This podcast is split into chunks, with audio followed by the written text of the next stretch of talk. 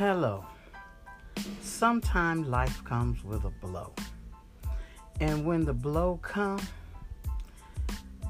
if you're not focused with your mind uh, made up and set to go with God, it'll cause you to lose your mind.